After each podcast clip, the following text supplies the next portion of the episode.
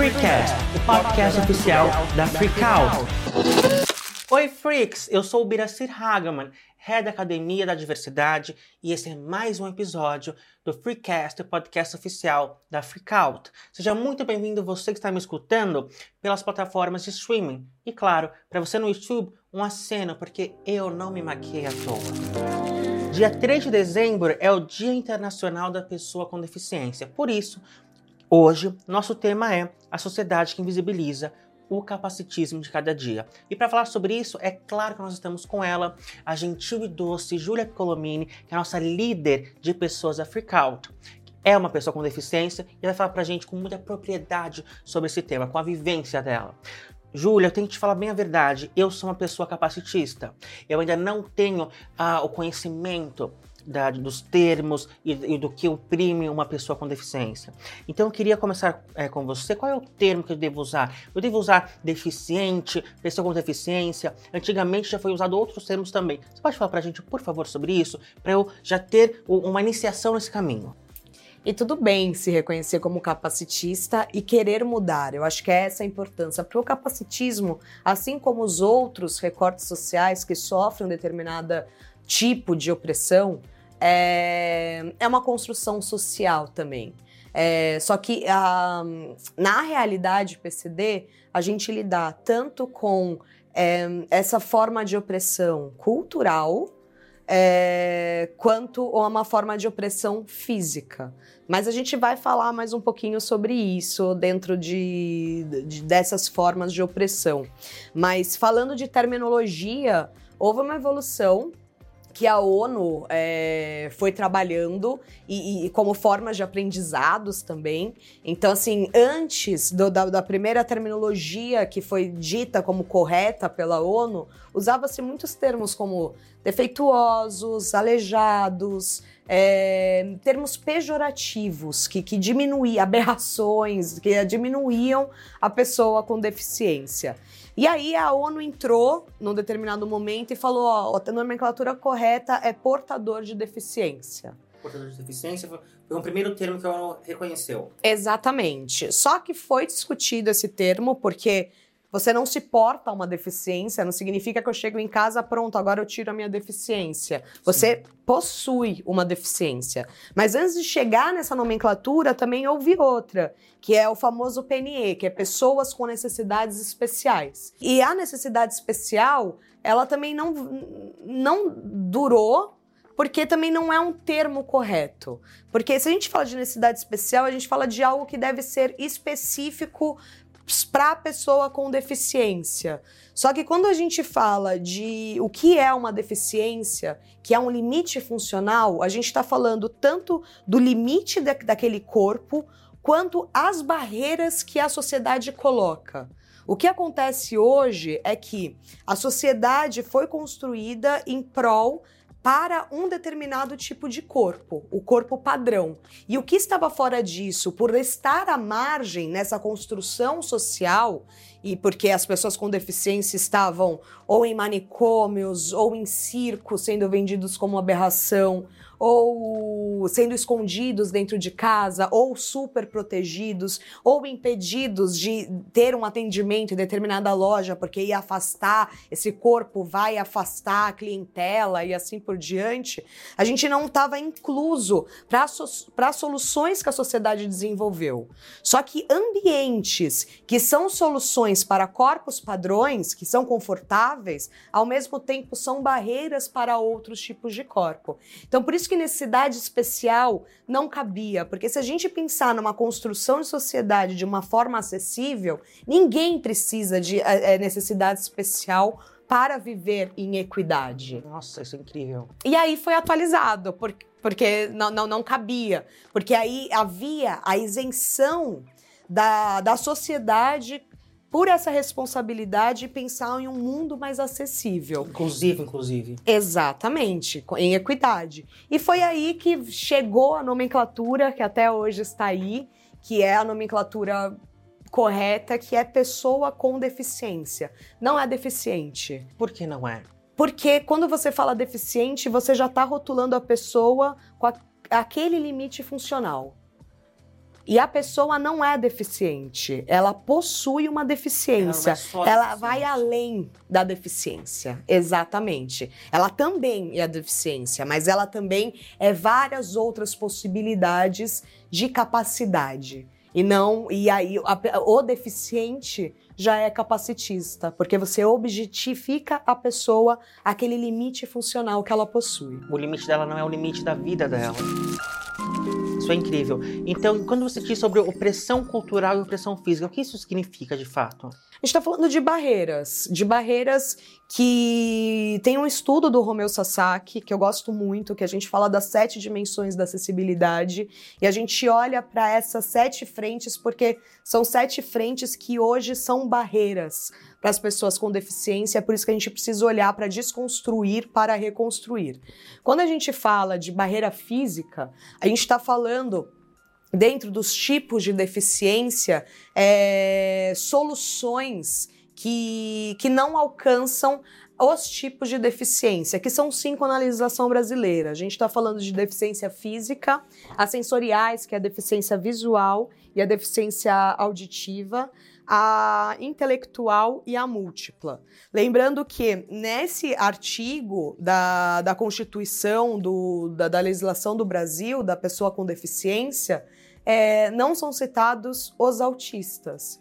Mas os autistas hoje, dentro do movimento, já traz que autismo também é uma deficiência, mas ainda está evoluindo essa discussão. Outros trazem que é psicossocial, ainda há umas divergências, mas no mais avançado é uma deficiência que pode estar atrelada com uma deficiência intelectual, uma deficiência visual, mas que não é intelectual. É importante a gente colocar separado, porque o autismo é, é- é outra coisa, é, é uma, uma questão é, de outras habilidades, mas não de limite de, de Raciocínio. raciocínio. Perfeito. É, e aí, dentro dessas soluções de mundo que foi construído no avançar da sociedade, foram vindo barreiras para esses tipos de deficiência. Então, quando a gente fala de físico, eu estou falando de barreiras de soluções de arquitetura. Então, assim, prédios que têm escada ao invés de rampa, calçadas que têm é, degraus ao invés de rampa. Estamos falando de é, construções que não têm um piso tátil para as pessoas com deficiência visual conseguirem se locomover. É tudo linkado à locomoção. A arquitetura está ligado a isso, à mobilidade das pessoas. E, e aí é um limite físico, essa- é- essas soluções que não pensam em determinados outros tipos de, de corpos. Há também as barreiras instrumentais. Então, quando a gente fala, por exemplo, ah, vou passar um batom, é uma ferramenta. Quem tem acesso a essa ferramenta? Quem consegue segurar um batom? Foi desenvolvido para quais tipos de corpos? E também temos limite comunicacional, que é essa mensagem está chegando para quem, como que está chegando, e outras dimensões que marcam essas barreiras que são físicas. Então, quer dizer, um degrau me barra. Eu que tenho uma deficiência de, de física chamada distrofia muscular de cinturas, um degrau me barra. É uma forma de opressão é, que me limita, que, que, é, que é físico. E a outra forma é a cultural. É o, que, é, é o, é o título do podcast hoje, né? Do quanto a gente é invisibilizado. Então a gente há vários tipos de capacitismo aí. Que primeiro são aqueles que mostram a- os limites de acesso que a gente tem. Né? Se a gente for olhar é, onde estão as pessoas com deficiência, elas estão ali nos índices de pobreza, elas têm um, um acesso restrito ao- aos estudos, a- ao acadêmico, ao mercado de trabalho, porque a gente está falando aí de é, 45 milhões de pessoas no Brasil, onde grande parcela dessa população ela tem idade apta para trabalhar e, ao mesmo tempo, só 0,9% trabalha com carteira assinada. Então, assim, a gente tem é, barreiras na nossa, na nossa sociedade que não está incluindo essas pessoas a partir da atitude da nossa sociedade. E, além disso, vem é, toda a invisibilização, que nem em dados a gente sabe onde estão as pessoas com deficiência. É, há um, um trabalho de. Há um termo chamado pornô de inspiração, é, criado pela Stella Young, que fala exatamente sobre os nossos corpos serem objetificados, a deficiência, e a partir disso, é, ou a gente é usado como inspiração Pai, só de te ver eu já vejo a minha vida muito melhor, porque já rote, é, rotula que a pessoa com deficiência sofre demais. E além disso, as nossas interseccionalidades que são invisibilizadas. Então, assim, se tem uma deficiência, a questão da, da orientação sexual nem, é, nem é trazida sabe? Nem é considerada. É o fato da, da identidade de gênero, da, da, da pessoa com deficiência ser uma mulher, a gente não sabe, por exemplo, quantas mulheres com deficiência sofrem é, violência doméstica. E se a gente está falando de um alto número direcionado para as mulheres, imagina para as mulheres que há um limite funcional que pode ser físico, que não consegue se proteger, ou intelectual, que nem tem a percepção de que está vivendo uma violência, e, e, não se tem dados. A gente não sabe, a gente não sabe quantas pessoas com deficiências pretas morrem por dia, a gente não sabe, no país que mais mata LGBTQIA no mundo, quantas dessas pessoas são PCD. É invisibilizado, a gente não está nem nos números. E aí você fala, por que, que a gente não tem acesso aos números? Alguém interessa, não deve estar tá bom, ou então eu não quero nem saber o ponto de partida porque eu não tô pensando em investir nisso para acompanhar o avanço disso, sabe? Então é, é esquecido. A gente continua na margem, é emergencial. Júlia, eu, eu estou sem palavras de fato. É, porque eu, agora, conversando com você, eu percebo que o, capaciti, o capacitismo, na verdade, ele é, ele é estrutural na sociedade. Então, um degrau é uma, é uma opressão. Isso não está sendo discutido em lugar nenhum, as pessoas não estão falando isso abertamente para a grande sociedade. Você acha que nós teremos um futuro que não seja capacitista, vendo que um degrau que para uma pessoa típica é tão simples, é, é algo tão corriqueiro, é, se representa uma opressão muito forte uma pessoa com deficiência. Você acha que tem um futuro sem o capacitismo? Olha, eu sou otimista. Eu, eu quero acreditar que sim. É, tem estudos que mostram que não só como a coisa certa se fazer, o olhar para pessoas com deficiências, eu estou falando de, de uma parcela de 29,3% da população brasileira e do mundo. Se eu não me engano, é um terço ou um quarto do mundo possui uma deficiência. Ou seja, é um mercado, é, um, é, uma, é uma população que, desde, que, que é emergente para o mercado. Pode ser um. um se, os se, se os mercados de trabalho começar a olhar para essa população como consumidora, é, e, e, eu acredito que quem está olhando, a gente vai começar a somar cases de sucesso, eu acredito que a gente vai conseguir acelerar essa transformação. Mas quando você fala de movimento social, a gente ainda está muito por trás, a gente está muito aquém, porque já está muito difícil sobreviver, Bira. E aí você unir e conseguir espaços para trazer essa pauta não é, não é tão simples assim, sabe? Porque há uma rotulação em cima dessas pessoas de incapacidade. E a capacidade é um mito. A gente precisa trazer isso. Porque é, é, é impressionante. É, quem é capaz em tudo na vida? Ninguém. Ninguém. Então, por que que para a pessoa com deficiência, quando a gente olha por ser um limite funcional mais aparente, a gente olha primeiro o limite. A gente olha primeiro a incapacidade.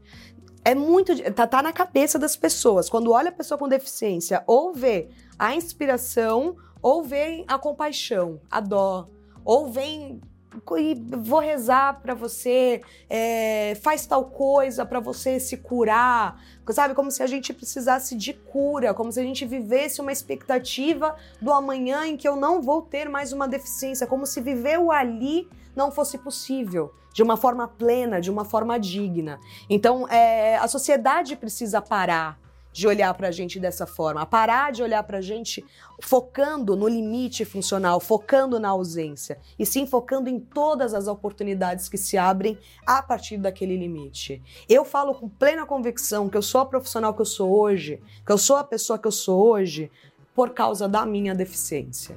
Eu não teria chegado aqui plena, com a felicidade que eu vivo. Eu não vou falar que é fácil, mas eu sou outra pessoa porque eu aceito a minha deficiência. Não foi sempre assim. Por muito tempo eu escondi.